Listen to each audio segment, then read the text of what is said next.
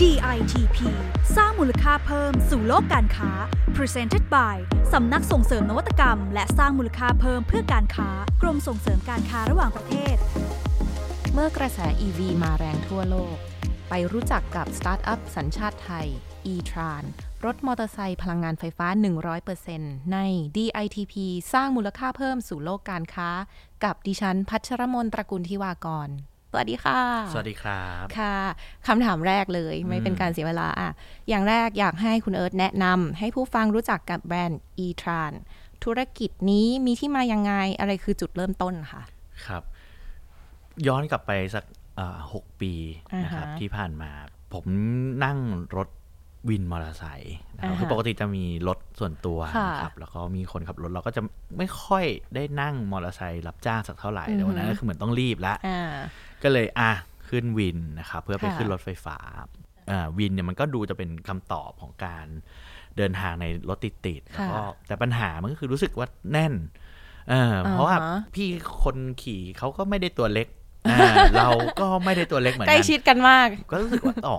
มันเป็นจักรยานยนต์ที่มันไม่ได้ออกแบบมาเพื่อออ่าฮะการขนส่งสาธารณะนี่นาโดยเฉพาะในประเทศโดยฉพาเมืองร้อนนะใช่ครับ แล้วก็ค่ะสองก็คือ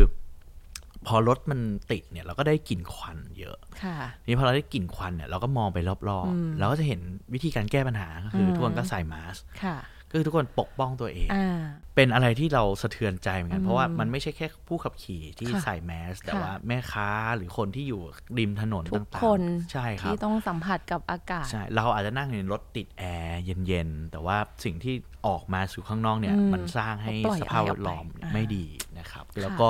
พอผมถึงผมถึงรถไฟฟ้าปั๊บอ่า ผมก็จ่ายตรงจ่ายตังค์ไปอ่าผมก็มีคำถามอีก เอ๊ะแล้ว มันจะรู้ได้ไงว่ามันต้องราคานี้อืมมันยี่สิบหรือมันยี่บห้าแล้วทำไมมันไม่ยี่บสองจุดห้านี่พอขึ้นรถไฟฟ้าผมก็ค่ะคิดเลย เฮ้ย อยากทำอะไรสักอย่างที่อืมเกี่ยวกับเรื่องนี้ค่ะนะครับ ก็เลยโทรหานะครับเพื่อนๆที่เอ่อเรียนมาด้วยกันค่ะตั้งแต่สมัยปริญญาตรีก็คือเราเรียนออกแบบค่ะแล้วก็หนึ่งในวิชาที่เราเรียนเนี่ยคือวิชาออกแบบรถอ่าอ่าก็เลยโทรเลยเฮ้ยเย็นนี้เจอกันนะครับที่คอนโดเราโอ้มาเราจะ kick off อ่าเลย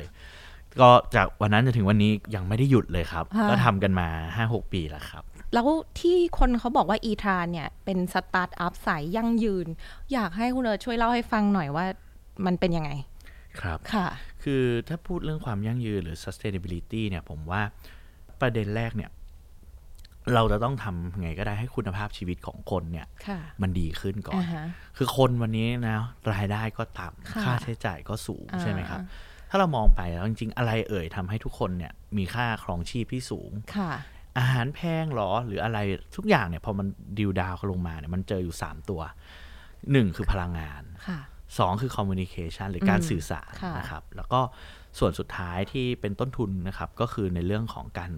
เดินทาง การที่เราจะพ้นความยากจนเนี่ยค่ะมันทำได้2อย่าง มันค่ะทำให้คนมีรายได้เพิ่มขึ้นก็ได้ค่ะหรือ 2 เราช่วยลดต้นทุนในค่ะชีวิตเขาก็ได้อ่าฮะซึ่งผมมองว่า ในภูมิภาคเอเชียตะวันออกเฉียงใต้ค่ะนะครับ เรามีคนประมาณ 600 ล้านคนค่ะ600ล้านคนเนี่ยนิสัยใจคอหน้าตาวัฒนธรรมเนี่ยใกล้เคียงกันมากอือหือคือเราก็เลยมองว่าไอ้เนี่ยแหละ ถ้าเราจะทำธุรกิจสักหนึ่งอย่างเนี่ย เราอยากทำเพื่อให้เขาสามารถมีคุณภาพชีวิตที่ดีขึ้นได้อืมมีรายได้มีเงินเก็บมากขึ้นหค่ะนี้ลดลงค่ะ เวลาเราซื้อมอเตอร์ไซค์ที่ก็เป็นหนี้เป็นสินเหมือนกันค่ะทำยังไงให้เขามีหนี้ลดลงทำยังไงให้สังคมที่อ่าเขาอยู่ตรงเนี้ยครับ มันสะอาดมากยิ่งขึ้นอืมอือฮึสิ่งแวดล้อมที่อยู่รอบๆตัวเนี่ย ได้รับการฟื้นฟูค่ะเพื่ออนาคตที่มันเป็น generation ต่อไปอ่าอย่างที่วันนี้เรารู้เราอยู่บนโลกใบเนี้ยเรายืมอากาศของลูกหลานเรามาใช้อยู่อ่าเพราะฉะนั้นถ้า ETRAN จะทำสักหนึ่งอย่างค่ะนะครับ เรามองไกลนิดนึงมองไปถึงวันที่เราอาจจะไม่อยู่ละอือฮึแต่บริษัทมันอาจจะยังอยู่อืมเพราะฉะนั้นบริษัทเนี้ย มันต้อง represent ความเป็นบริษัทที่ใส่ใจเรื่องคนค่ะสังคมและสิ่งแวดล้อมอย่างค่ะครบถ้วนนะครับ เพราะฉะนั้นเนี่ยพอมาดูแต่ละประเด็นเนี่ยมันก็จะ reflect ลงไปในสิ่งที่เราทำค่ะว่าเอ๊ะทำไมเราต้องพยายามทำรถที่เป็นมิตรต่อสิ่งแวดล้อมแล้วค่ะมิตรต่อสิ่งแวดล้อมแบบเกินร้อยเปอร์เซ็นไปเลยค่ะคือวันแรกเราทำให้มันเป็นรถไฟฟ้าได้เนี่ยก็ดีใจมากแล้วนะฮะเออคือแบบโอ้ยมันวิ่งได้แล้ว เออแต่แต่แต่แต่แต่ค่ะอะวันที่สองเราเริ่มมานั่งมองแล้ว เอ๊ะ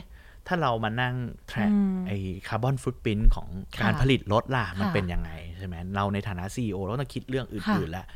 หุยมันค่อนข้างเยอะเหมือนกันอ่ากว่าเหล็กจะมากว่าพลาสติกจะมาค่ะกว่าจะทำสี ครบซัพพลายเชนนี้แบบ เอาให้หนักเลยอืมนะครับ แล้วก็อือหือสุดท้ายเนี่ย ก็เนี่ยเป็นอะไรที่หงุดหงิดตัวเองมาก เอาขนาดไปซ่อมนะค่ะเราเอารถอะไรไปซ่อมมันวะเอออ่าเราอุตส่าห์ทำรถไฟฟ้าอสุย่าดงดีท้ายแล้วเราก็อต้องรถขนดีเซลไปซ่อมมันเซลล์ก็เลยเนี่ย ก็เลยไม่ได้ละ อีธานต้องมองให้ครบครบลูกนะครับมาแล้วก็พยายามแก้ปัญหาหรือว่าสร้างโซลูชันใหม่ๆค่ะเนี่ยที่มันทำให้เราเป็นบริษัทที่ใส่ใจในเรื่องของอนาคตจริง ๆ ในอุตสาหกรรมรถเนี่ยค่ะส่วนมากตั้งแต่การออกแบบแบบค่ะนี้คือแบบเริ่มจากศูนย์เนาะค่ะเริ่มเลยกระดาษมหาศาลค่ะดินที่ต้องมาปั้นรถค่ะมหาศาลแล้วดินค่ะพวกนี้เนี่ยมันไปไหนไม่ได้แล้วบนโลกใบนี้ใช่ไหมครับ ตอนแรกเราก็ยังใช้เนาะมีโฟมมีดินอะไร ซึ่งมันเป็นนอมของการค่ะออกแบบที่เราได้เรียนกมันกระบวนการเดิมๆที่เราเคยถูกรู้สอนว่ามันเป็นอย่างนี้ใช่ไหมครับ ทีนี้เราเราก็ define ตัวเองว่าเราต้องใช้แบบเทคโนโลยีเข้ามาช่วยค่ะเพื่อทำให้สิ่งแวดล้อมมันดีขึ้นสิค่ะเหมือนเรากำลังพยายามทำรถไฟฟ้าอ่าเพราะฉะนั้นการออกแบบของเราในยุคหลังเนี่ยครับค่ะหรือยุคกลางของ ETRAN เนี่ยก็จะเปลี่ยนไปเป็นคอมพิวเตอร์มากขึ้นค่ะ การใช้คอมพิวเตอร์เนี่ยจริง ๆ มันเกือบร้อยเปอร์เซ็นต์ละค่ะในการคำนวณแรงต่างๆทำ simulation ค่ะต่างๆใช่ไหมครับ แล้วก็รวมถึงการที่อ่าใช้คอมพิวเตอร์เนี่ยในการวิเคราะห์ต้นทุนอือหือหรือ track เรื่องคาร์บอนฟุตปรินอัขนองนี้แต่ละทำเอง material เลยหรือเปล่าใช่ด้วยครับด้วยทำเงซอฟต์แวร์ใช่ของครัเราบซอฟต์แวร์มันมันทำได้อยู่แล้วค่ะแต่ว่าเราอะไม่เคยไปคิดว่ามันต้องทค่ะำหรือเรื่องเล็กๆ ที่เราพยายามสร้างจิตวิญญาณในค่ะองค์กรก็คือแบบเออ เราอาจจะเป็นนักธุรกิจที่รวยนะ แต่เราไม่ต้องทำตัวแย่ก็ได้ไงค่ะเราพยายามทำตัวให้มันดีขึ้นมันเอ่อในเรื่องของการผลิตเนี่ย เราก็คุยกับโรงงานมากเลยค่ะแบบ เราจะผลิตแบบเดิมก็ได้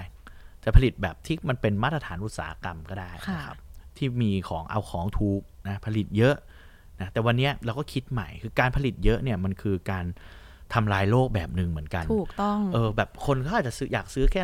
หกสิบคันอืมแต่โรงงานบอกเฮ้ยมินิมัมต้องร้อยอือหือแล้วอีกสี่สิบผมนี่ผมทำลายโลกเร็วเกินไปนะ สร้างขยะไว้เลยเนี่ย สร้างล่วงหน้าเลยเอออัอันนี้คือทำชั่วแบบตั้งใจด้วยค่ะควรติดคุกเออเออแต่นี้เราก็ต้องเจรจาค่ะเฮ้ย เราไม่ได้คิดแบบเดิม เราเข้าใจว่าอือฮึคุณต้องการแบบมินิมัมออเดอร์หน้าที่คุณเป็นเซลล์ คุณต้องค่ะการยอดผมเข้าใจอ่าทุกคนมีแต่คุณเข้าใจไหมอ่าวันนี้ถ้าเกิดเราเร่งเกินไปเนี่ยค่ะ เราก็ทำลายโลกค่ะมากขึ้นเท่านั้นค่ะเราต้องมีการขนส่งสมมติจากโรงงาน A ไปโรงงาน B ที่มันค่ะเยอะเกินกว่าความจำเป็นในวันเนี้ยค่ะทำทำไมใช่อ่าเนี่ยเราก็ต้องไปไล่ supply supply ก็จะงงอืมอะไรเนี่ยคุณสรณัญช์แต่ว่าผมบอกเลยนี่คือ core ของเราค่ะเพราะว่าถ้าเราทำแค่ตัวเราแล้ว supply chain มันไม่เปลี่ยนเนี่ยค่ะวันหนึ่งมันก็เหมือนเดิมแหละครับ ถูกต้องเลยเพราะวันนี้เรารายเล็ก เขาทำกับคนอื่นเขาก็ยังทำเหมือนเดิม แต่ถ้าเราเริ่มสร้างมาตรฐานใหม่ๆใช้เท่าไหร่เอาเท่าเอานั้นเท่านั้นค่ะดีมานเท่าไหร่ผลิตให้มันเหมาะสตมอบกับใช้ Data อ่า demand เข้ามาวิเคราะห์มากค่ะขึ้น คือไม่ใช่แค่เดาๆ เอ้ยปีนี้ตั้งยอดขาย 1,000 คันค่ะตามที่วิชาการตลาดเราสอนกันมาอ่าตั้งอ่าเป้า ตั้งเป้า แต่จริง ๆ ถ้าเรามองในเทคคอมพานีค่ะใหม่ๆอะครับ จริง ๆ เรื่องการตั้งเป้าหรือการใช้ KPI แบบนั้นอะไม่ไม่ใช่ละค่ะ เป้าหรือ KPI อีทานจริงๆเรามองที่ Impact ค่ะเฮ้ย เราอยากทำยังไงอะเราอยากอืมลดคาร์บอนให้ได้สักปีละ 1 ล้านตันสมมุติอืมเอ๊ะ แล้ว work back กลับมาค่ะเนี่ย มันคืออะไร เพราะว่าเป้าของเราไม่ใช่ขายรถให้เยอะที่สุดค่ะแต่เป้าของเราคือทำไงให้คุณภาพชีวิตของคนสังคมสิ่งแวดล้อมมันค่ะดีขึ้น เพราะฉะนั้นค่ะพอมันกลับกันหมดเนี่ย ไอ้จำนวนคันไม่ใช่คำตอบอ่านะฮะแต่ทั้งกระบวนการเนี่อยย่างไรมากอย่างกว่าไรเนอะใช่สำคัญมากครับอืรวมถึงเอาเนี่ยเรื่องที่เป็นคลาสสิกเลยเรื่องพลาสติกค่ะคือยังไงเราหลีกเลี่ยงยากมากในการค่ะที่ต้องมีชิ้นส่วนของพลาสติก ตั้งแต่ทุกประเภทเลยเนาะแบบที่มันต้องใช้น้ำมันแล้วกันค่ะเนาะก็อย่างเช่น ตั้งแต่ยางนะครับ หรือเอ่อปลั๊กแต่ละตัวค่ะนะครับ แล้วก็ชิ้นส่วนต่างๆเนี่ยมันเป็นพลาสติกเยอะมากๆนะครับนี่เราก็อ่า นั่งคิดเกาหัวแกะแกะแกะแกะแกะเฮ้ยเรากำลังช่วยโลกหรือทำร้ายโลกอยู่ว่ะอืมในการสร้างรถคันในนี้ขึ้กานรมาสร้างรถคันหนึ่งอ๋อและสิ่งหนึ่งที่ที่สะเทือนใจก็คือเรื่องของพลาสติกค่ะนะครับคือจริงพลาสติกไม่ได้ผิดอะไรเนาะมันมันก็มันก็เป็นอะไรที่ดีอย่างหนึ่งแต่คนเรานะมากกว่าที่ไม่ได้จัดการมันอย่างถูกวิธีค่ะนะครับงั้นเราก็มองสองประเด็นนะครับหนึ่งในเรื่องของปริมาณแล้วก็สองในเรื่องของคุณภาพ เรื่องของปริมาณเนี่ย อีทานเนี่ยตั้งใจใช้พลาสติกที่มันจำเป็นจำเป็นจริงๆอะนะครับ ให้น้อยที่สุด คือไม่จำเป็นต้อง โอ้โหแหมรถสวยได้รูปทรงแบบตลาดเขาต้องการนะครับค่ะแต่เราอาจจะปรับในเรื่องของคุณภาพมากยิ่งขึ้นค่ะวันนี้เราก็มีการใช้อ่าพลาสติกที่มาจากธรรมชาตินะครับ มันจะสร้างวายค่ะทำไม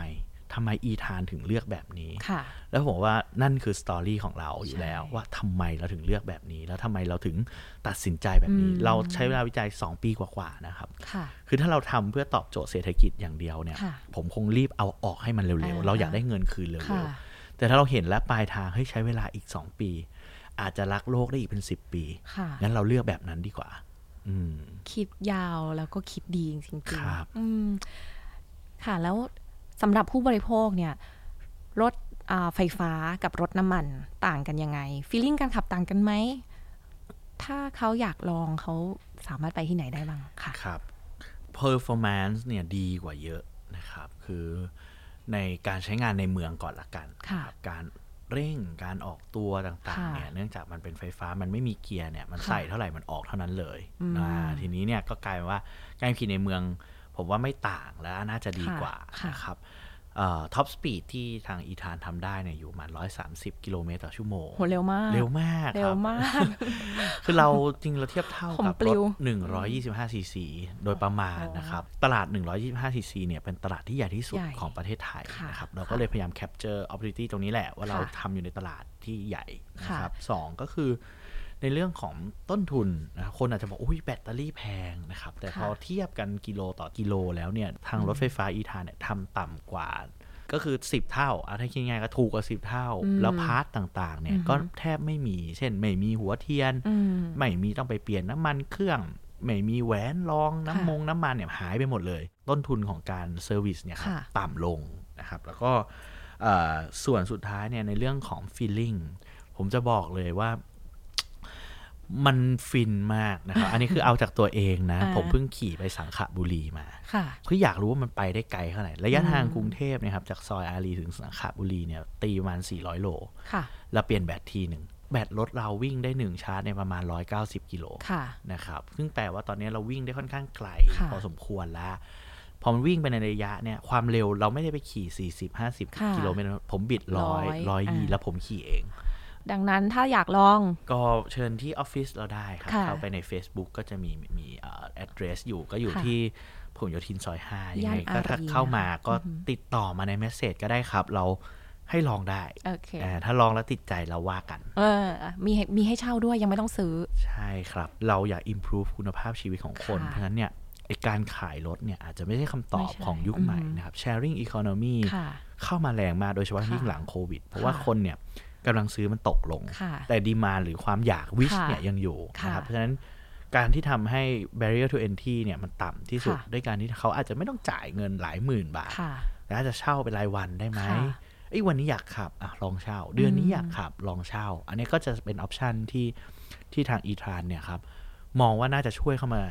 ทำให้คนเนี่ยเข้าถึงรถไฟฟ้าได้เร็วขึ้น ซึ่งมันก็ตรงกับจุดประสงค์ของบริษัทเลยก็คือการทำให้ ETRAN เนี่ยเป็นของทุกคนได้ครับเชื่อว่าการที่ capture ตลาด 125ซีซีที่มองว่าเป็นตลาดใหญ่ มันไม่ได้มองแค่กำไรหรอก เราอยากให้มันเข้าถึงคนอืมที่กว้างที่สุดใช่ต่างหากครับโอเค เวลาของ EP นี้หมดลงแล้วนะคะ เรื่องราวน่าสนใจเยอะมาก เดี๋ยวคุณเอิร์ธจะยังอยู่กับเราต่อไปใน EP หน้าเนาะสำหรับวันนี้ สวัสดีค่ะ